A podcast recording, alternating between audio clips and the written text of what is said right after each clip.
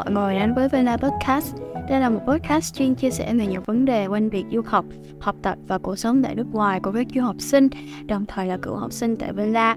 Mục đích của podcast là cung cấp những thông tin thực tế nhất đến các bạn đang quan tâm đến việc du học để các bạn có cái nhìn khách quan hơn và chuẩn bị cho hành trình du học của riêng mình. Podcast sẽ được phát hành 9 giờ tối thứ hai và thứ sáu hàng tuần. Nếu các bạn có bất kỳ câu hỏi nào cần Vela giải đáp, hãy điền thông tin vào form trong phần mô tả nhé. Chào mừng các bạn đã quay trở lại Vela Podcast, Thứ hai đầu tuần của mọi người như thế nào ha? Và Vi hy vọng là các bạn đã có một ngày thứ hai cực kỳ productive để bắt đầu một tuần mới làm việc thật là vui vẻ và năng lượng ha.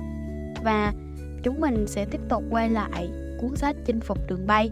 Thì trong ngày hôm nay, chúng ta sẽ cùng nhau khám phá chương 5 nếu như chương 4 mình đã nói rất là nhiều về IELTS và các chứng chỉ tiếng Anh thì còn có một chứng chỉ nữa rất là quan trọng. Đó là ACT và SAT. Và chương 5 của chúng ta ngày hôm nay sẽ có tên là ACT, SAT hay là thi cả hai. Thì ACT từ năm 2018 đã trở nên quá đắt đỏ so với SAT. Và chúng ta sẽ cùng so sánh một số thông tin giữa ACT và SAT ha. ACT thì đơn vị tổ chức là ACT. Chúng ta có thể truy cập vào trang web act.org. Điểm tối đa của ACT sẽ là 36 điểm và điểm tối thiểu các trường yêu cầu là trên 28 là bạn đã khá cạnh tranh ha. Cách thức thi thì mình sẽ thi ở trên máy tính. Những nước sử dụng ACT bao gồm Mỹ, Canada và Singapore. Cách thức đăng ký thi thì mình sẽ đăng ký trên trang web của ACT Tiền đăng ký thi sẽ rơi vào khoảng 150 USD là 3 triệu 6 Việt Nam đồng cho đợt thi không bài luận và 167 USD là khoảng 4 triệu Việt Nam đồng cho đợt thi có bài luận. Tiền gửi điểm trực tiếp cho đại học là 13 USD một đợt thi một trường, tức là 300 ngàn một trường. Có nghĩa là nếu bạn gửi điểm ACT của hai đợt thi cho một trường thì phí sẽ là 26 USD là 600 ngàn, đắt gấp nhiều lần SAT ha.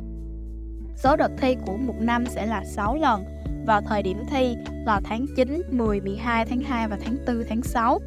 Thế thì SAT đơn vị tổ chức là College Board.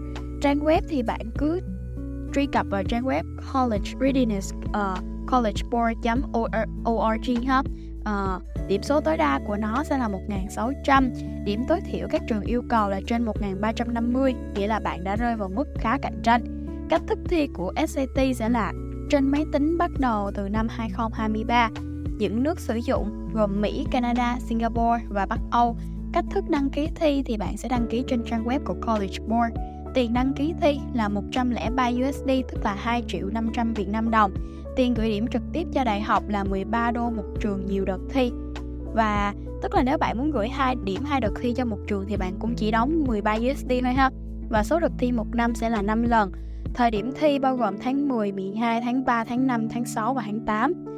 Và câu hỏi đầu tiên được đặt ra đây là thế những nước nào chấp nhận điểm kỳ thi ACT và SAT?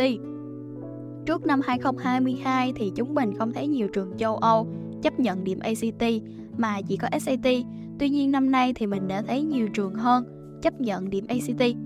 Vì thế, có thể tự tin là dù bạn xét tuyển đại học ở Việt Nam, nộp Úc, Canada, Mỹ, châu Âu, châu Á thì bạn đều có thể dùng điểm của một trong hai kỳ thi này.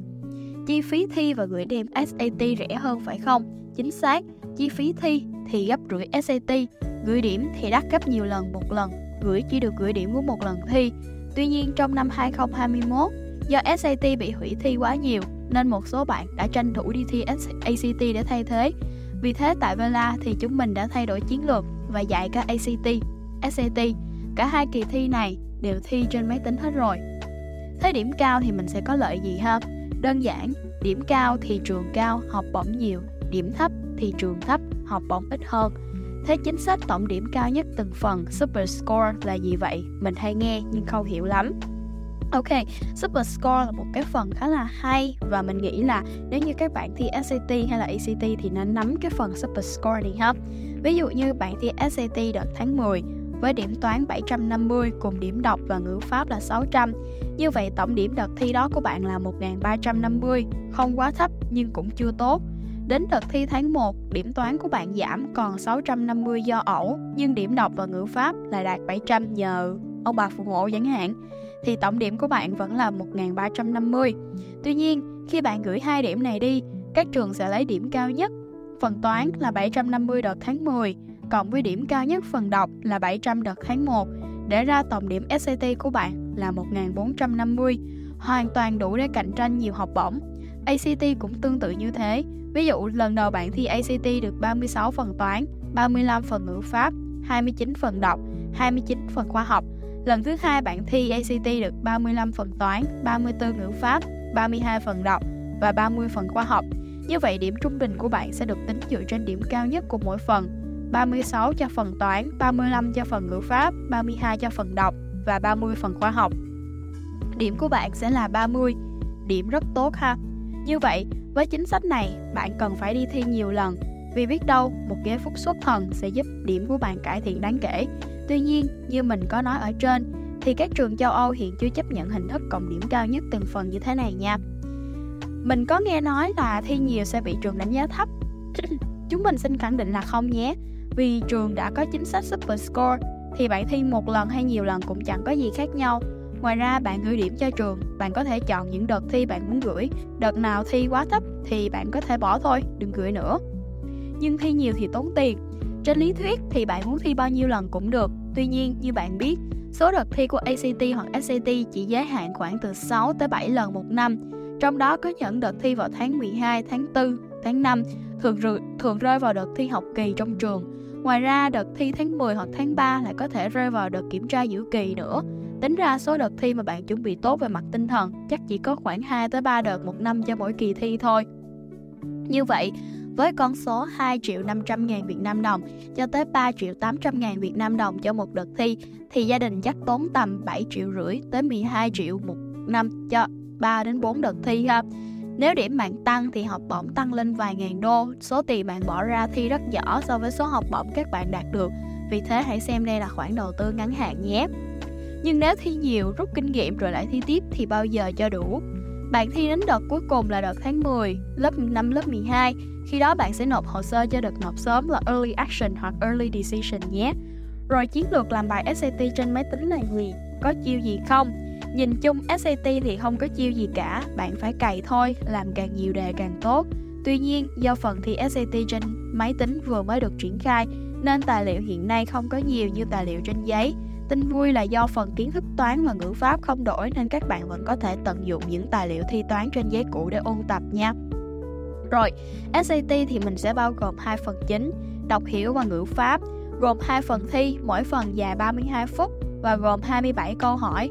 Tổng cộng là 54 câu hỏi trong vòng 64 phút, tổng điểm phần này là 800. Toán thì gồm hai phần thi, mỗi phần dài 35 phút và gồm 22 câu hỏi. Tổng cộng là 44 câu hỏi trong vòng 70 phút. Tổng điểm phần này là 800. Thế thì cộng hai phần này lại, tổng điểm sẽ là 1.600. Trong hai phần thi thì toán vẫn là phần dễ lấy điểm hơn phần đọc và ngữ pháp. Vì thế chúng mình khuyên các bạn cần tập trung lấy điểm phần toán trong phần đọc và ngữ pháp thì những câu ngữ pháp sẽ là những câu hỏi ngắn hơn và dễ lấy điểm hơn. Vì thế các bạn cũng nên tập trung vào những câu này để lấy điểm cao hơn. Điều khác biệt của kỳ thi SAT trên máy tính so với kỳ thi giấy là độ khó của phần thi thứ hai, phần đọc và ngữ pháp và thành phần thi thứ hai của toán sẽ được quyết định bởi kết quả của phần thi thứ nhất. Tức là nếu bạn làm tốt phần thi đầu tiên thì phần thứ hai sẽ khó hơn và điểm của bạn cũng sẽ cao hơn. Nói một cách khác, nếu bạn thấy phần 2 mình làm cho phần đọc ngữ pháp hoặc toán mà dễ hơn, phần 1 thì bạn biết chắc là điểm thấp rồi đó. Một trang web có nhiều tài liệu hướng dẫn ôn thi SAT miễn phí, đó là trang Khan Academy tại địa chỉ khanacademy.org. Bạn có thể tải 4 bài thi thật SAT miễn phí từ College Board và cả phần mềm Blue Book để làm bài. Ngoài ra, còn rất nhiều video hướng dẫn từng chủ đề cụ thể trong đề thi SAT. Nếu bạn tự học thì bạn nên bắt đầu từ đây. Thôi cụ thể đi, mình phải làm phần đọc và ngữ pháp ra sao? Phần đọc của đề thi SAT trên máy tính không còn những bài đọc dài như trên giấy trước đây. Các bạn chỉ phải đọc một đoạn ngắn và trả lời những câu hỏi liên quan như đọc hiểu, tóm tắt ý chính, so sánh ý, cấu trúc đoạn đọc hoặc điền từ vựng phù hợp. Điều quan trọng là xây dựng vốn từ vựng phong phú để bạn có thể đọc nhanh và hiểu nhanh. Bạn cũng không cần phải biết kiến thức về lịch sử hay chính trị Mỹ như bài thi trên giấy cũ nữa. Còn với phần ngữ pháp, đầu tiên bạn có thể tra cứu danh sách kiến thức ngữ pháp của SAT qua mạng trên Google với từ khóa Grammar for SAT hoặc là Common Grammar Error for SAT là lỗi sai ngữ pháp thường gặp của SAT.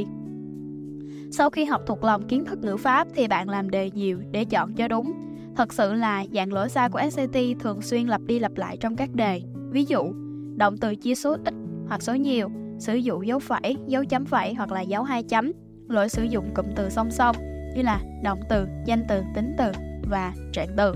Các câu hỏi ngữ pháp thường ngắn gọn và dễ hơn các câu hỏi phần đọc, các bạn làm càng nhiều bài tập càng tốt để quen phản xạ với những lỗi sai thường gặp của SAT. Ui, dễ thế cơ à? Dễ thế thì chắc ai cũng được điểm cao hết. Ừ, chú mình cũng nghĩ vậy đấy. Giờ thi trên máy tính rất tiện lợi, thời gian thi lại ngắn hơn hồi thi trên giấy, câu hỏi phần đọc thì dễ hơn hồi trước. Tuy nhiên có một điểm, đó là do số câu hỏi ít hơn, nhưng tổng điểm không thay đổi. Vì thế nếu bạn không cẩn thận và chỉ sai một câu thì điểm của bạn sẽ bị trừ nhiều hơn so với việc sai một câu trên bài thi giấy như trước đây. Bạn mà ẩu là điểm thấp ngay đấy. Ừ, thế còn phần toán. Đầu tiên, với phần toán, mục tiêu của bạn là không sai câu nào để đạt trọn vẹn 800. Có những bạn nói với chúng mình là em không giỏi môn toán, tuy nhiên vấn đề phần toán là phần dễ lấy điểm cao hơn so với phần đọc. Về phần kiến thức, tương tự như ngữ pháp, chỉ có vài kiến thức toán lớp 10, 11 ở Việt Nam cơ bản mà các bạn cần học thuộc lòng để áp dụng cho nhanh. Bạn có thể Google thông tin như sau. Complete SAT Mathematics Concept, tức là kiến thức toán SAT. Sau khi tốn khoảng một buổi ôn lại phần kiến thức thì bạn chỉ cần lao đầu vào làm càng nhiều đề càng tốt. Ngoài những đề Official Guide trên Khan Academy chúng mình đã chia sẻ ở trên, trang web của Khan Academy có khá là nhiều tài liệu để các bạn tự ôn. Nhớ dành thời gian để luyện. Theo kinh nghiệm của chúng mình thì lý do các bạn không được điểm cao phần toán là chưa làm đủ nhanh và hay sai ẩu. Vì thế sau mỗi bài làm, các bạn cần phải xem rất kỹ lại để rút kinh nghiệm. Những lỗi chúng mình thường mắc phải gồm đọc thiếu từ, hiểu sai câu hỏi, quên đổi đơn vị. Vì thế khi đi thi nếu các bạn làm xong trước giờ thì đừng bao giờ chủ quan mà không kiểm tra lại nhé. Đừng để khi bước ra khỏi phòng thi thì thốt lên ôi chết rồi và tiếc hùi hụi. Thế còn phần thi viết của SCT thì sao? Kể từ tháng 6 năm 2021 thì phần thi viết của sct đã bị College Board bỏ rồi nên bạn không cần phải lo nữa nha. Nghe hay nhỉ, thế mình còn cần lưu ý gì cho kỳ thi SAT không? Khi đi thi, bạn nên nhớ mấy điểm sau. Bạn cần in giấy báo thi, mang theo căn cước công dân hoặc hộ chiếu, máy tính sách tay hoặc máy tính bảng, iPad, hai ba cây bút chì 2B và đồng hồ đeo tay cơ học. Không đeo đồng hồ điện tử như Apple Watch nhé. Nhớ tới sớm và có mặt ở địa điểm thi lúc 7 giờ 45 phút sáng nếu bạn đi thi lần đầu và bố mẹ không biết đường thì nên đi dò đường trước khi thi. Nếu bạn tới trễ là sẽ không được vào phòng thi đâu đấy. Đã có một hai trường hợp năm nay do tới muộn mà mất luôn cả kỳ thi đó. Nhớ là ngày thi SAT luôn luôn vào sáng thứ bảy. Chúng mình đã gặp vài trường hợp nhớ nhầm ngày thi sang chủ nhật và quên đi thi đấy. Khi thi thì dù bạn làm xong sớm không nên hoàn tất ngay để sang phần tiếp theo, mà hãy kiểm tra kỹ tất cả các câu hỏi và câu trả lời. Nhớ giúp chúng mình là sai một câu có thể mất tới 30 tới 40 điểm trong bài thi. Bạn nên mang theo nước, đồ ăn nhẹ khi đi thi vì kỳ thi sẽ kéo dài.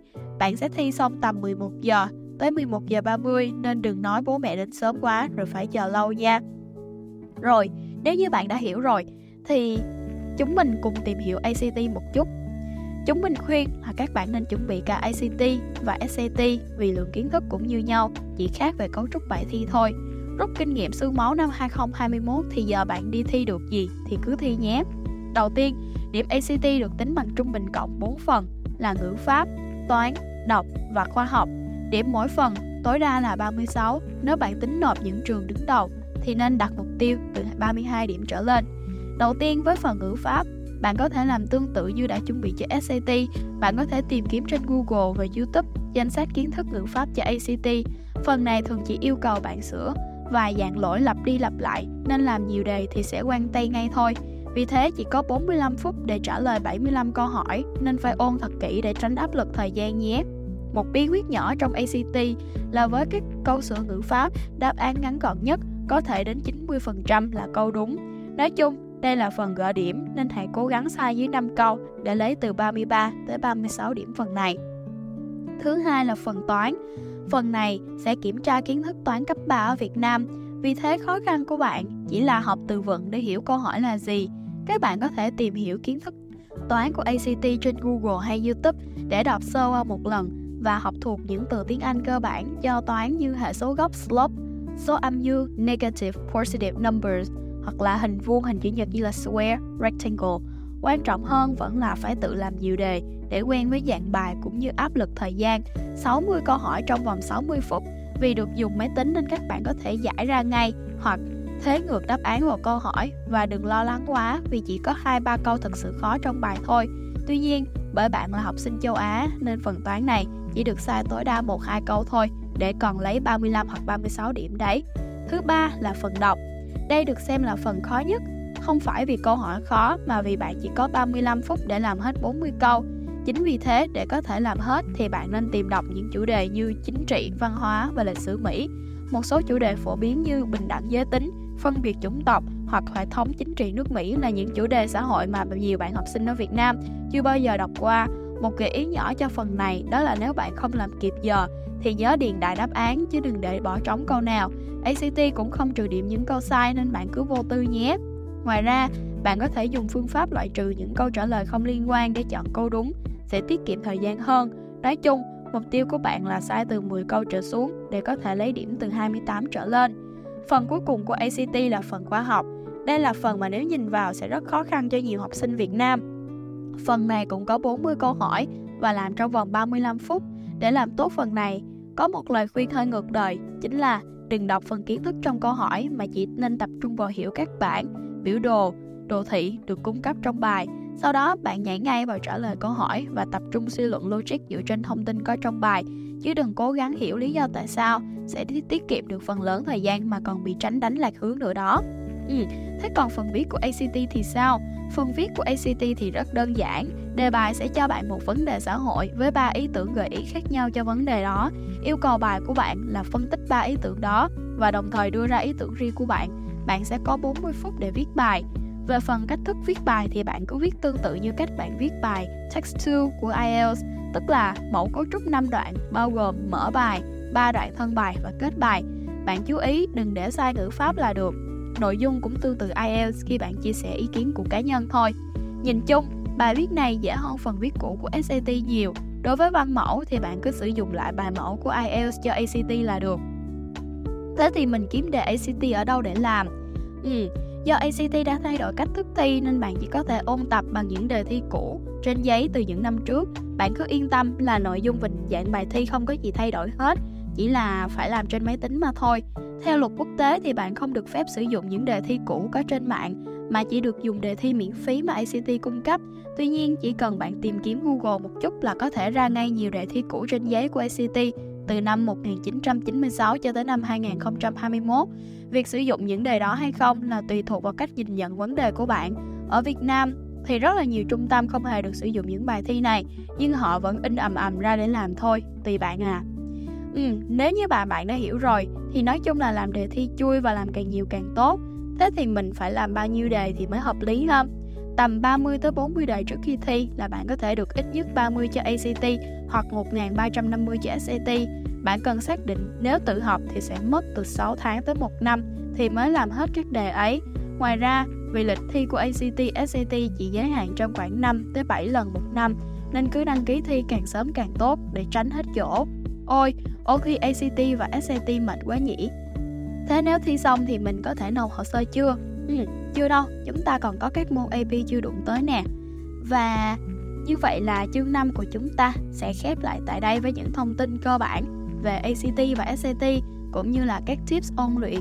Và hy vọng là các bạn sẽ có cho mình những cái kinh nghiệm đáng giá từ cuốn sách chinh phục đường bay này. Và nếu như mà bạn vẫn còn đắn đo trong việc tự học ACT và SAT thì lời khuyên là vẫn là bạn nên giải nhiều đề càng tốt và có thể à, lắng nghe lại những cái thông tin quan trọng về cách mà một người mới học thì sẽ có thể tìm các nguồn tài liệu hoặc là ôn thi như thế nào cho là hợp lý ha. Ok, bây giờ thì chào tạm biệt các bạn.